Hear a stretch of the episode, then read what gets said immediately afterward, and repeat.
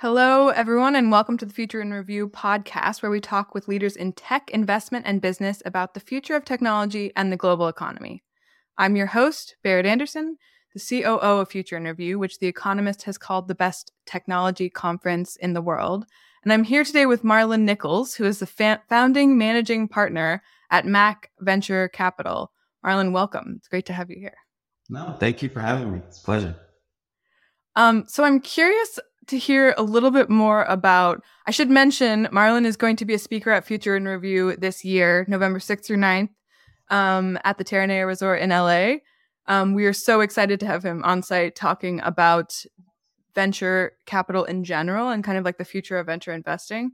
Um, and so I'm curious to hear, Marlon, just from you a little bit more about your background. So you started out working for, for Intel, as I understand, running one of their portfolios. Is that correct? No. Uh, so actually, my professional internet career, lying to me. I was at, I was an investment director at Intel. So I was oh. um, yeah I was I was basically a VC at, at Intel um, Capital. Um, and yeah. So I'm curious, like what from there you moved to found Cross Culture Ventures. Mm-hmm. What was what was that transition like? Like what was the inspiration for you? What what motivated you to go from Intel to founding your own firm? It's a big yeah. leap. So Intel was my first like real stop in, in venture. Um, mm-hmm. and you know, when I, I joined right out of business school, I, I, um, I was actually CEO of Cornell's pre-seed fund for a year and a half of the two that I was, that I was there for business school. Um, graduated, joined Intel Capital, which was at the time, the, one of the largest and most active venture firms in the world, um, anywhere from 200 to 500 million per year primarily in Series A, Series B companies. And so, you know, when I got there, I was just happy to be there. I'm like, I got a job in venture. This is great. Yeah. Um, and, you know, and my business card, you know, was a meaningful one, right? Like, um, entrepreneurs wanted to speak with me, right? because I was, I was at Intel Capital, you know, um, over the, I was there for five, five and a half years in total. And, um, during that time, I, you know, managed to build a reputation that was my own you know, separate and, and apart from Intel Capital. And so as a result of that, um, entrepreneurs were reaching out to work specifically with me. And um, I was, and Intel is a corporate VC. So the investments that we make have to some way, um, you know, tie back to the corporate strategy. Right. so um, the problem that was being presented to me was I was meeting some phenomenal founders building what I thought were incredible um, investment opportunities, but wasn't able to to invest in them or with them because it, it was outside of the mandate. Right. Um, and you know, as the years went on, that that became uh, more and more prevalent and more and more frustrating. And so that was the um, the impetus for um, thinking about leading and and starting my own my own fund. Um, the other thing was I, I thought I could um, do venture in a better way um, than than it was being done in terms of um, representation. Um, you know, there's a been you know um, documented well that you know black Latinx or Hispanic and, and women founders get far less capital uh, venture dollars than um, than their white um, male counterparts. And uh, and I thought that you know by through building my own uh, vehicle, not only could I invest in you know uh, these interesting founders that I was meeting in, in these sectors that were outside our, our scope, I could also kind of lead by example, um, invest um, in an equitable way, and um, show that having a diverse portfolio, like a truly diverse portfolio, not just black, not just Hispanic, um, not just women, um, also white, also male, that um, we could show, you know, um, a high level of return while demonstrating that you can you can do this uh, while um, truly investing in a in a merit, uh, meritocratic way. And so that was the um, the rationale for leaving and um, inside cross culture. So tell me more a little bit about when you said you thought that by investing in an equitable way. How do mm-hmm. you put like it's it's there I feel like there's so much talk about that in general, right? And and a lot of it is just window dressing. How do you it strikes me that you seem to be in a unique position and that you are actually really trying to put that into place seriously. It's not a PR move. It's not, you know, and I don't know that many venture capital firms that can claim can claim that, which is a, which is a very good thing. But how do you put that? Like, what are the dynamics of actually making that happen? How do you think about? I mean, it, it comes down to, um, and it's easy easier for me, right? As a as a black man, it's hard for me to look at another black person and think that oh they won't be capable of of building you know something incredible because essentially if I looked in the mirror, that's what I would be saying to myself. Right. Right. Um, so so it, it starts there, like just with the belief that um, irrespective of your um, skin color, race, um, nationality, um, you know, the class that you grew up in, um, you can be capable. And so my job is to find these exceptionally capable people that are building tremendous um, companies and fund them irrespective of, those things, right? And I also want to be investing in things that that I care about, that I'm really interested in, right? And so if I'm interested in a space and I meet, um, you know, um, founders that are building in that space, it shouldn't matter to me um, whether they're male, female, black, white, Asian, Native American, right? What should matter is that I'm picking the team that has the, the, the best chance of winning this category, right? And and that usually comes down to product market and founder fit. One of the things that I have personally noticed, I won't make you say this as an opinion, but one of the things that I have noticed as a woman in business who has done some fundraising for my own company, mm-hmm. um, is that a lot of kind of Silicon Valley VC money tends to go into these like races essentially. Like this happened with uber and lyft right? Or the scooter companies where they one of them picks a winner and then there's this pile-on of money into or food delivery apps right? Mm-hmm. pile-on of money into these services that are useful to some people who but it's primarily people who are like vcs already right? Like they live in urban areas. They've got you know a lot of net worth that they can spend on these things or a significant amount of net worth that they can spend on these things. Um, and I'm curious if you like when you think about Mac and the investments that you make, do you take that into consideration? It would seem from some of what you've invested in that you have a little bit broader of a perspective about what is useful and what is needed in the future that we are building together. And I'm curious mm-hmm. if do you that's my perspective. So does that resonate with you? Yeah. Like um, as Yeah, I mean, um at our at our core um our ethos is um one um the investments that we make uh should um you know make things better not worse right and then two um, they should target the 99% versus the 1%. Right. And that just, that just um, logically makes sense to us, right? There, 99 is greater than one. Right. And so if, um, you know, if, if you're building a company, uh, or a solution, you want that solution to be applicable to, to more, to more people than, you know, than less people. Right. Because then, uh, the market opportunity is just larger.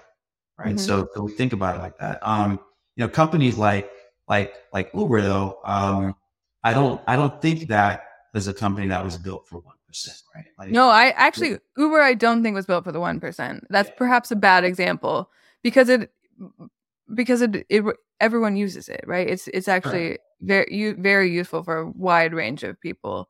Yeah, it was improving on a um, you know on something that already exists, right? Taxis, right? Um, but I think probably unintentionally, um, it was also solving challenges for you know folks in diverse communities um, or from diverse communities. Uh, like they were, we always we used to joke a lot about um, you know being a black man trying to hail a yellow taxi um, right. in Manhattan, right uh, at night. Um, kind of a, a difficult.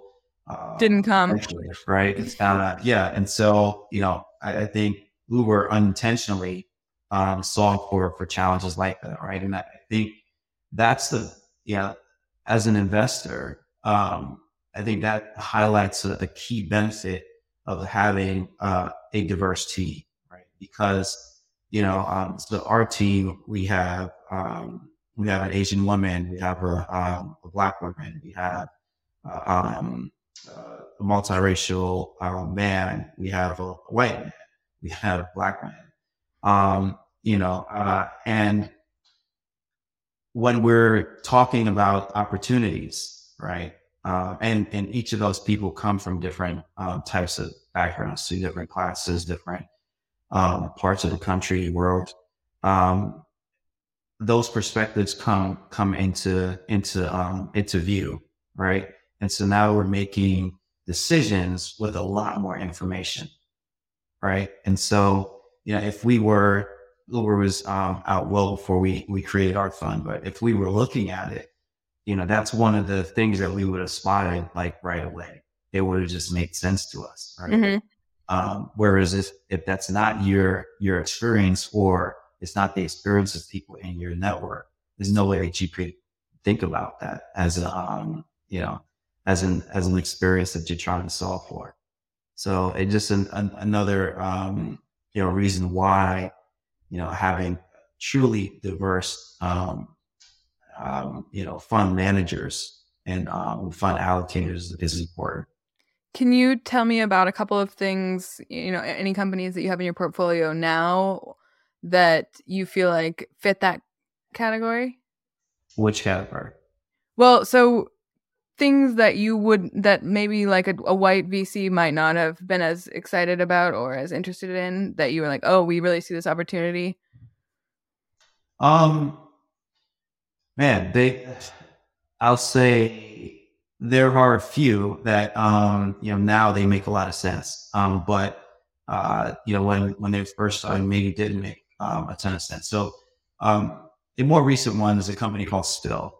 Um, and Spill is a, a new social network essentially, um, founded by two former executives um, at that were at, at Twitter, and um, saw the way that you know how Twitter was built and the direction that it was going in after um, you know uh, Elon took um, took the helm and decided that they they needed to build something different, and some things that they were solving for was um, was one making sure that it's um, you know people of color uh, or under just underrepresented folks in general on the platform because that includes queer right? Um, are protected right? And um, and but still have a have a and have a voice on the platform right? So so how do you make sure you, you're building from the ground up you know things to um, uh, to, uh, I guess, focus on trust and safety,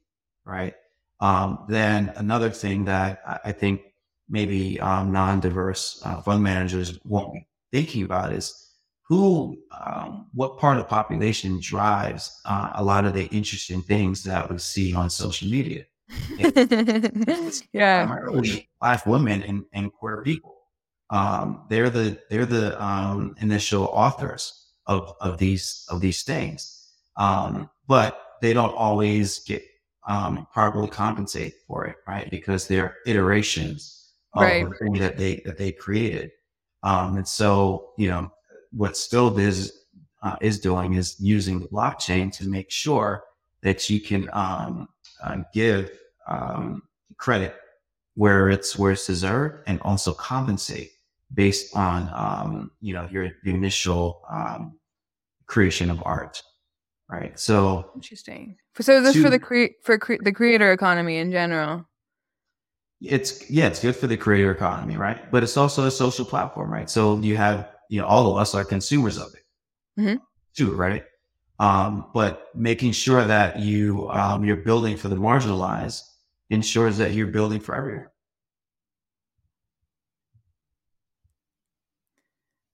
That's awesome.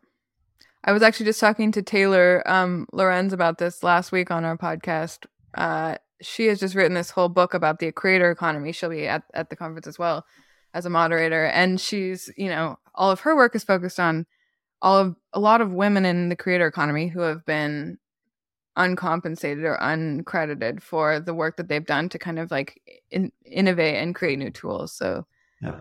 it's a it's a, definitely a common thread. Yeah, it's something you know a, a significant uh, portion of the population cares about. Yeah, right? you know, as an investor, you may not be thinking about that, right? You, um, you're just thinking, uh, you know, can this be another uh, TikTok or Instagram or or whatever, right? Um, but what is it about? You know, um, who are the drivers of those platforms, right? And what are they getting or not getting from those platforms, and can it can it be improved? I love that. Um, so I'm curious. You know, your Mac, the description of Mac in general is building the world the future the world wants. Mm-hmm. Investing in the world in the Inve- in the future the world wants to see. Exactly. Yeah. What is the future the world wants? That's a that's a big. Can you tell me a little bit more about that? um, that's a big claim. It's a yeah, but like, how know, do you think it, about that? Yeah.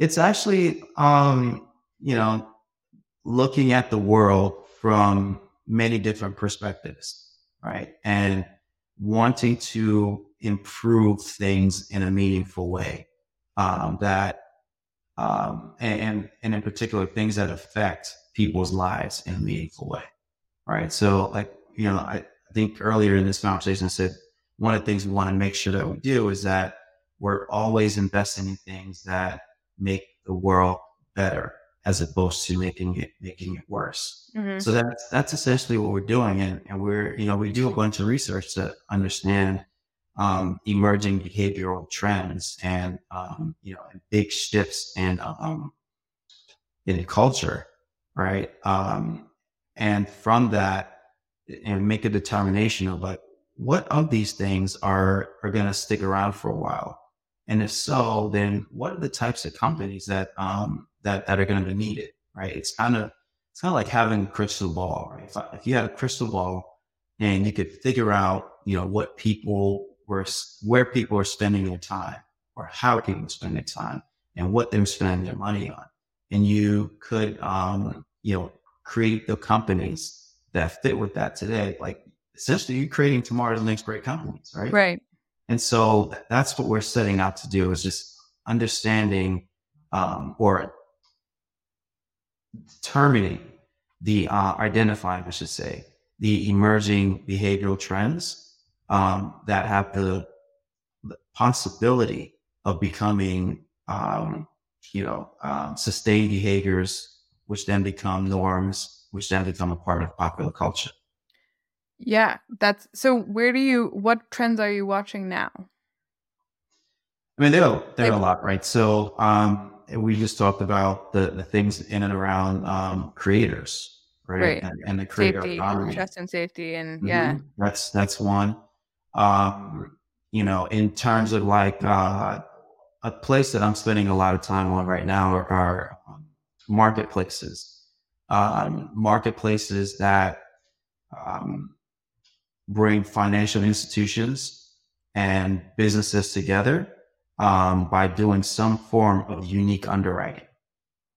Right. And so, as, as an example, um, we invested in a company called Shekel Mobility out of um, Nigeria. Mm-hmm. And um, what they're sitting between um, lending institutions and used car dealerships. Okay. Right? And so it's like a weird place to be, right? But um, if you if you know Nigeria, but, interesting, yeah. Yeah, if you know Nigeria, most cars that are sold are used cars. Right. Like by far. Like most of the rest of the world. yeah. Well, I don't know. A, a lot. I should say a lot of a lot. You yeah. know.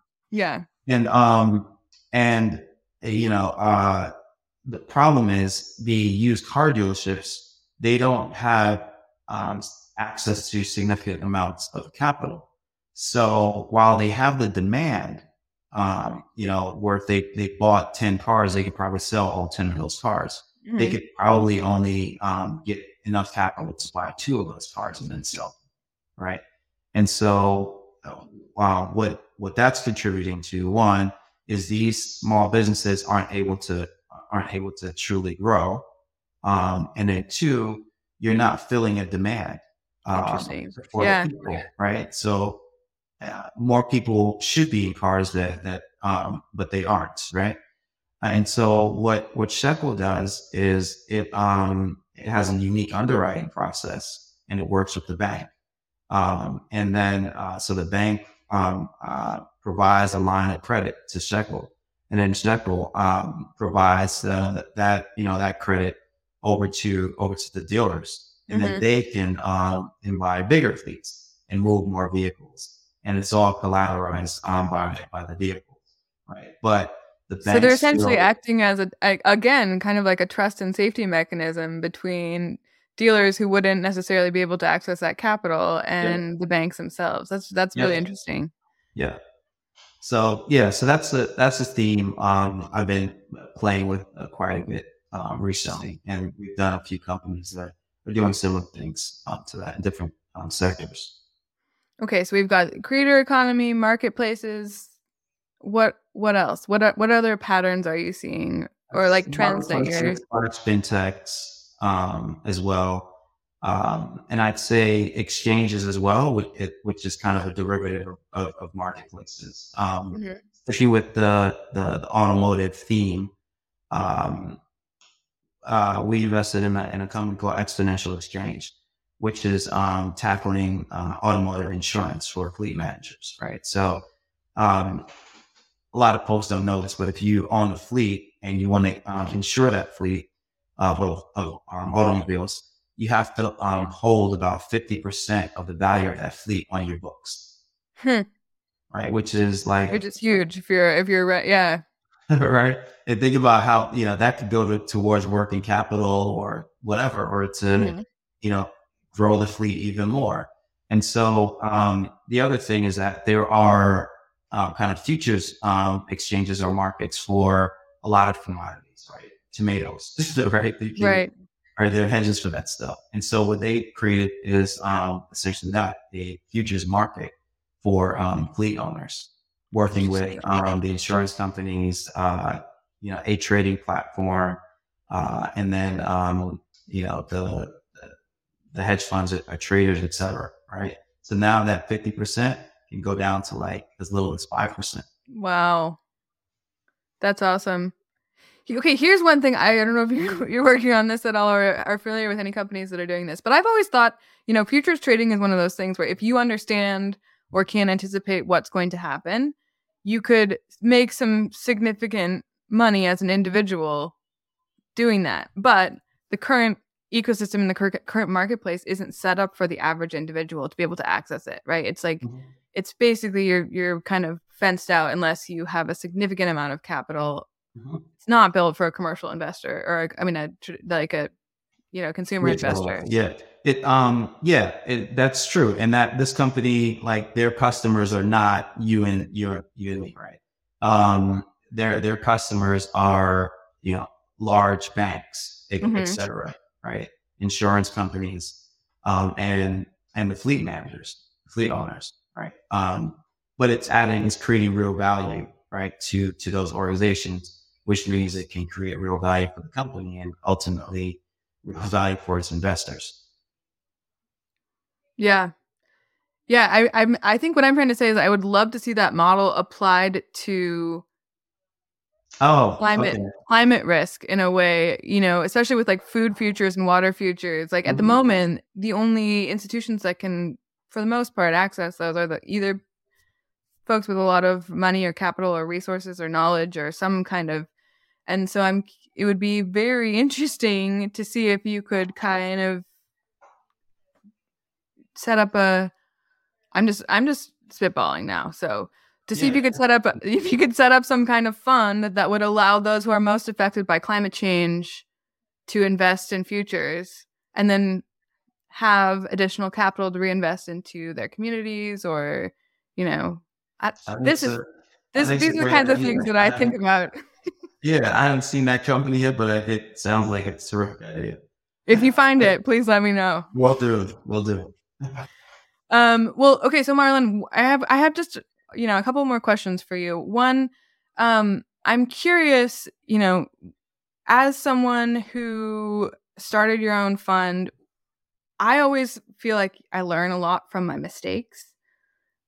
I don't know if you agree with that, mm-hmm. but you should. Can you tell me? Can you tell me like what was the mistake that you you made as a VC that you learned the most from? Wow. Um, which one? There's so many. Yeah, I you know, um, I think early in my career I fell, you know, victim to the um kind of the fall like what you described earlier, right? Everyone is piling on into um into the state because someone that you respect or that the market uh, respects said yes, right? Mm-hmm. And um, didn't do as much, you know, diligence as I as I should have, and ended up with a, a really poor investment. Um, so you know what I learned from that was like we always do our own work, right? It's like we we definitely take cues from people that we, we respect or groups that we respect, but um, we're always going to to do go through our process on top of that to make sure that um, you know we properly vetted it. Because the, the thing about what makes investors who they are is the lens at which they they look at these opportunities through. And my lens is going to be different than you know investor X's lens. Right. And I want to make sure that we're able to catch the things that that matter to us um, and evaluate the things that, that matter to us in the way that we need to. And so, you know, um, making sure that we are diligent in the in the review of um, opportunities in front of us is something that we don't um, we don't take lightly and we don't cut corners. Diligence and due diligence. Yeah. um. So if I'm I'm curious how you all think about leading, right? As an entrepreneur, and as someone who has worked with a lot of entrepreneurs, one of the biggest challenges, especially for underprivileged founders, women and people of color, is like finding someone to lead you around, right? Like I've talked to so many investors who are like, well, well, we would love to invest, come back when you have a lead. And I'm given kind of the focus and, and intent of Mac, I'm just curious how you think about signaling to other investors or um, being a leader in that way. Like how do you think mm-hmm. about how do you all think about that? Yeah, we we lead the vast majority of the deals that we that we do. Right. Um, we don't need um, I don't know, approval or acceptance or, you know, um, an okay from from any other um, you know, firm, right? We're doing the work ourselves to um to find conviction um, for the investments that we ultimately make and conviction of the founders that we ultimately invest in. Um, and if we have that, then we're gonna we're gonna move forward. Um, you know, and we'll bring folks along with us, right? Um, we have you know different firms that you know we appreciate and respect as co-travelers because um, they they can add you know um, something different to the companies that that we're investing in together. And so we'll you know so we're happy to to lead um, and you know you know be decisive and um, you know and write that first check. And are there when you think about you know what what Mac brings versus what other firms bring, what what do you, do you think is your kind of key value mm-hmm. prop for yeah, entrepreneurs so, who might want to work with you? Yeah, so if we if we um if you were to meet you know our our team like the founders, right? One was you know one of the um I guess best ever um, uh, kind of account executives or um, talent managers in, in Hollywood. One was a former um, former mayor of Washington D.C. Um, you know, I was a, a, consultant at one point. Um, you know, another was also a um, an agent. And so the the thing that all of those professions have in common is you have to you have to be good at storytelling. You have to be good at crafting a succinct message that's um, targeted at a specific group and that have that message resonate. Right. And so um, go to market strategy is a, is all about um, storytelling. Yeah. And the way that you tell your story as an early stage company has an outsized um, impact on how quickly it can grow and sometimes on how large it ultimately can grow too. And so that's one of our secret sauces, right? It's um, being able to um, to help with go to market strategy and storytelling. Um, I think the other the other thing is, and other investors will say this too, um, is that um, the quality of our network, right? Coming from the different backgrounds that we come from, um, and kind of growing up in in those different industries. Now, you know, the folks that started with us as as peers are captains of those um, industries, and mm-hmm. so you know, oftentimes we can pick up the phone or send an email, which results in you know a, a very senior level meeting um, that can result in uh, a unique partnership, um, or in some cases even an acquisition. Um, so our, our, our, network is, I you know, I'd say second to none.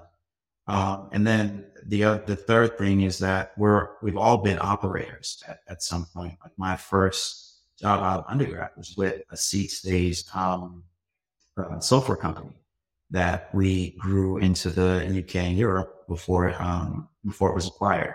Right, um, we've all built something. Right, um, one of my partners um, is currently building um, probably one of the most important media companies of our of our generation. Um, he scaled that up pretty significantly. So being able to work with entrepreneurs um, and share perspective, um, you know, from the same seat that they're currently sitting in mm-hmm. is tremendously important and valuable. And so I'd say those are the, the three areas where we, you know, um, excel. Awesome. Well, Marlon, I cannot wait to spend more time with you in LA in November. Yeah. Um, if you are watching this and you want to, like me, spend more time with Marlon, you can buy a ticket to Future in Review. Um, and um, we hope to see you all there. But I'm lo- very much looking forward to the conversation that will take place on stage there. Um, we've got a killer lineup um, adding more folks all the time. And like MaC, we are very much focused on, you know, we are a tech conference, but we're focused on how do we use technology to change the world for the better. Um, so that is very much a part of our ethos. And I look forward to many more conversations about these things at Future in Review. Thank you so much for joining me, Marlon. It was great to talk to you. It was a pleasure. Thanks for having me.